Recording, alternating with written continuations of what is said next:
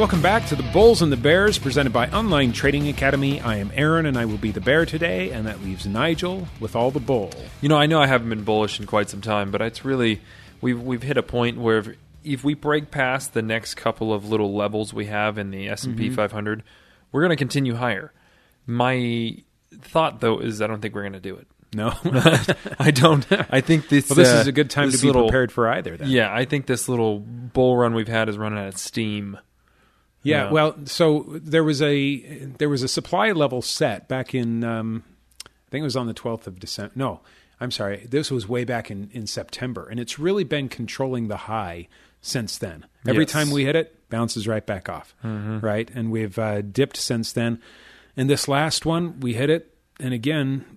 You know, we're on our way back down. Yeah. I mean, we bounced off of it. So, yeah, I tend to agree. We're not breaking out of it, and I'm gonna be watching over the next couple of days to see if we're staying higher or continuing lower on what's been happening. Now, that might confuse people because from an economic standpoint, things don't look good. No. I mean, really, it's not looking terrible in terms of the job market. The job market's really high.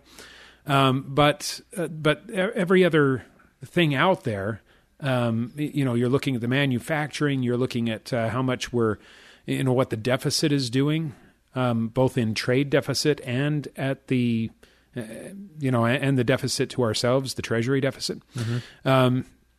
If you look at any, there's layoffs in the NASDAQ sector. Now, there's a reason for that, and I want to talk about that a little bit later and why we can have layoffs in that sector but still have the lowest unemployment rate that we've had since 1969. There's a reason, and I think it has everything to do with a paradigm shift that we're experiencing right now. All right. However, if you're looking at that and you're confused, it's probably because you're still with the last paradigm.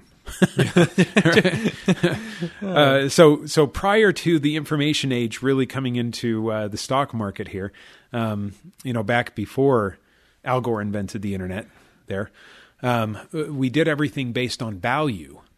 And from a value perspective, the stock market simply followed the value of what was going on. If you've looked over the last 20 years, it hasn't been so much that way. And so if you're looking at the economy saying, well, geez, it has to die because the economy is just rotten here.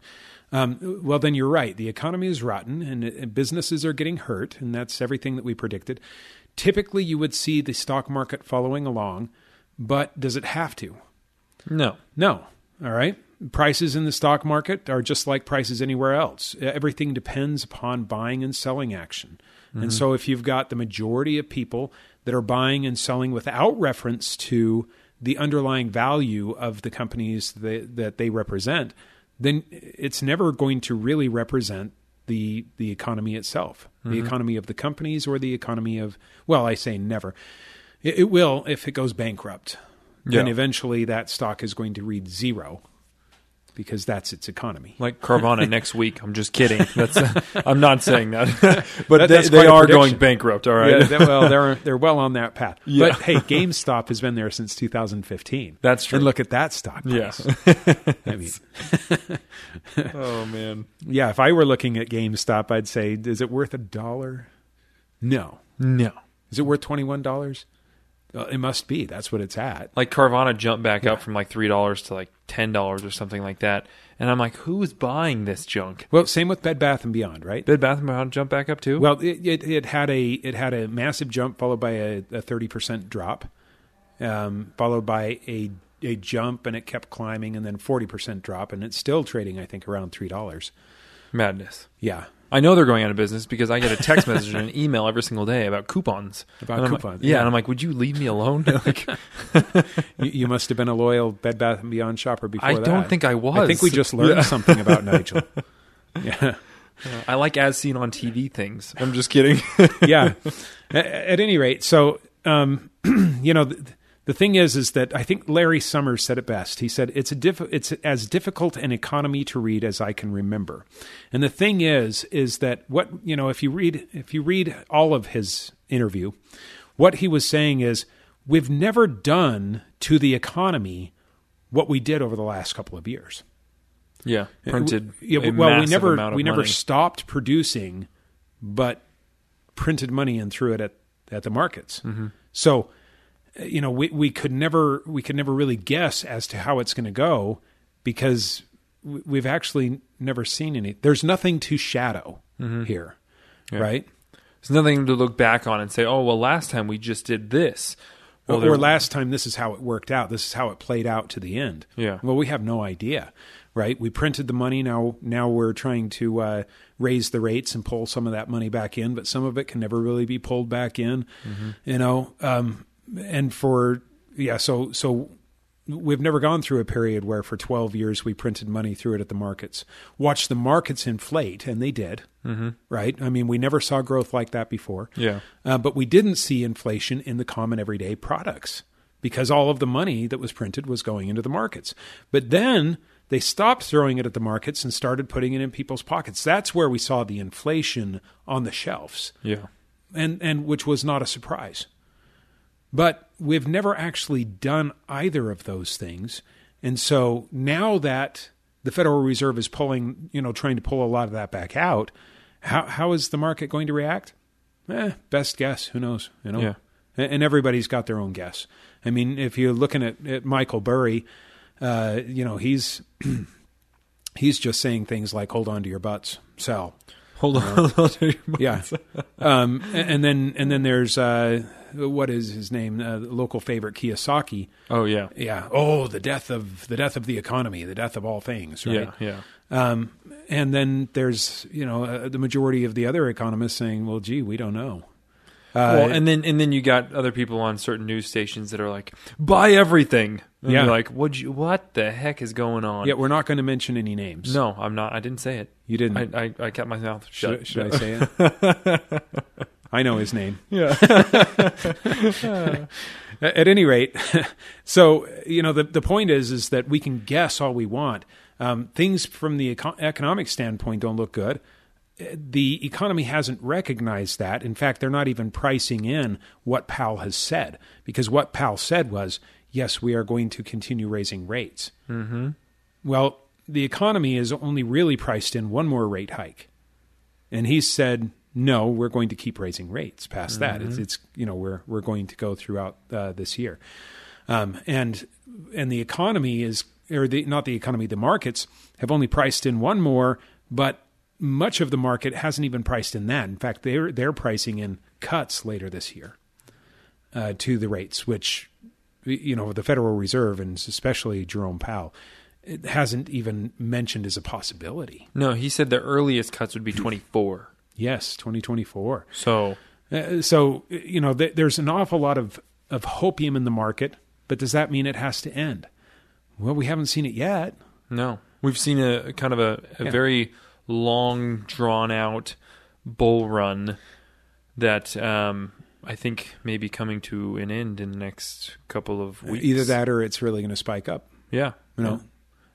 Now, because you have to... When you're looking at trading or investing, you do have to look and kind of do your best guess. Mm-hmm. Best guess is I'm with you. I'm thinking it's probably coming to an end. We're going to see a leg down.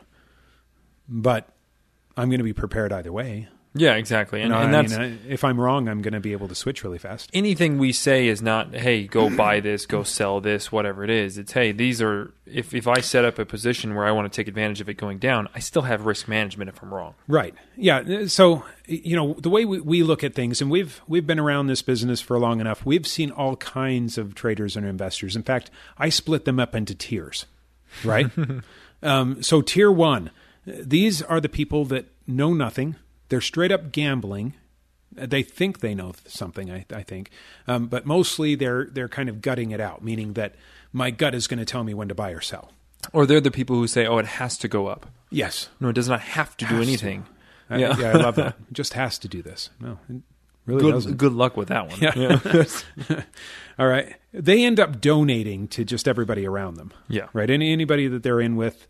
Their gut is telling them what to do. Their gut is emotion. Emotions are typically not your friend when trading and investing. All right. So they end up just donating their money to everybody. Tier two, they understand a little bit of how the bull market works. And they work in the bull market, not terribly effectively, but they work in the bull market and have periods of success, but donate during sideways and down and bear markets, right? Mm-hmm. All right, tier three. These know trading in both bull and bear, and they're typically fairly efficient at what they do. They get caught sometimes in the sideways markets. Mm-hmm. All right, and then you've got tier four. And these are the people that are really trained. They know what they're doing. They understand options. They understand all of the different markets and how they work and the relationship between the markets. They typically do well in any market, mm-hmm. right? Bull, bear, sideways, and we still haven't come up with an animal for sideways. But, you know, bull, bear, it doesn't matter. They're going to do well. This is the tier that we're trying to train people to. Really? Yeah, that's where everybody should be, really. I mean, and if you have money invested in the market and you're not on the higher end of those tiers, like three or four, that's an issue. Yeah. Yeah, that's a problem. Anyway, so when Nigel's talking about this, you know, just know we're trying to talk to all tiers, but we're going to accept that a lot of those out there that we're talking to are probably in tier one, tier two.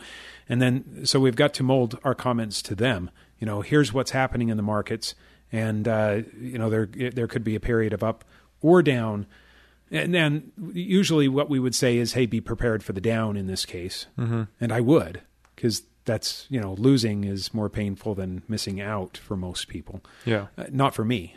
Missing out is much more painful, but for most, right? Because if I'm going to take a loss, I'm not going to take a big loss. Yeah, right? Exactly. It doesn't matter. Yeah, at any rate.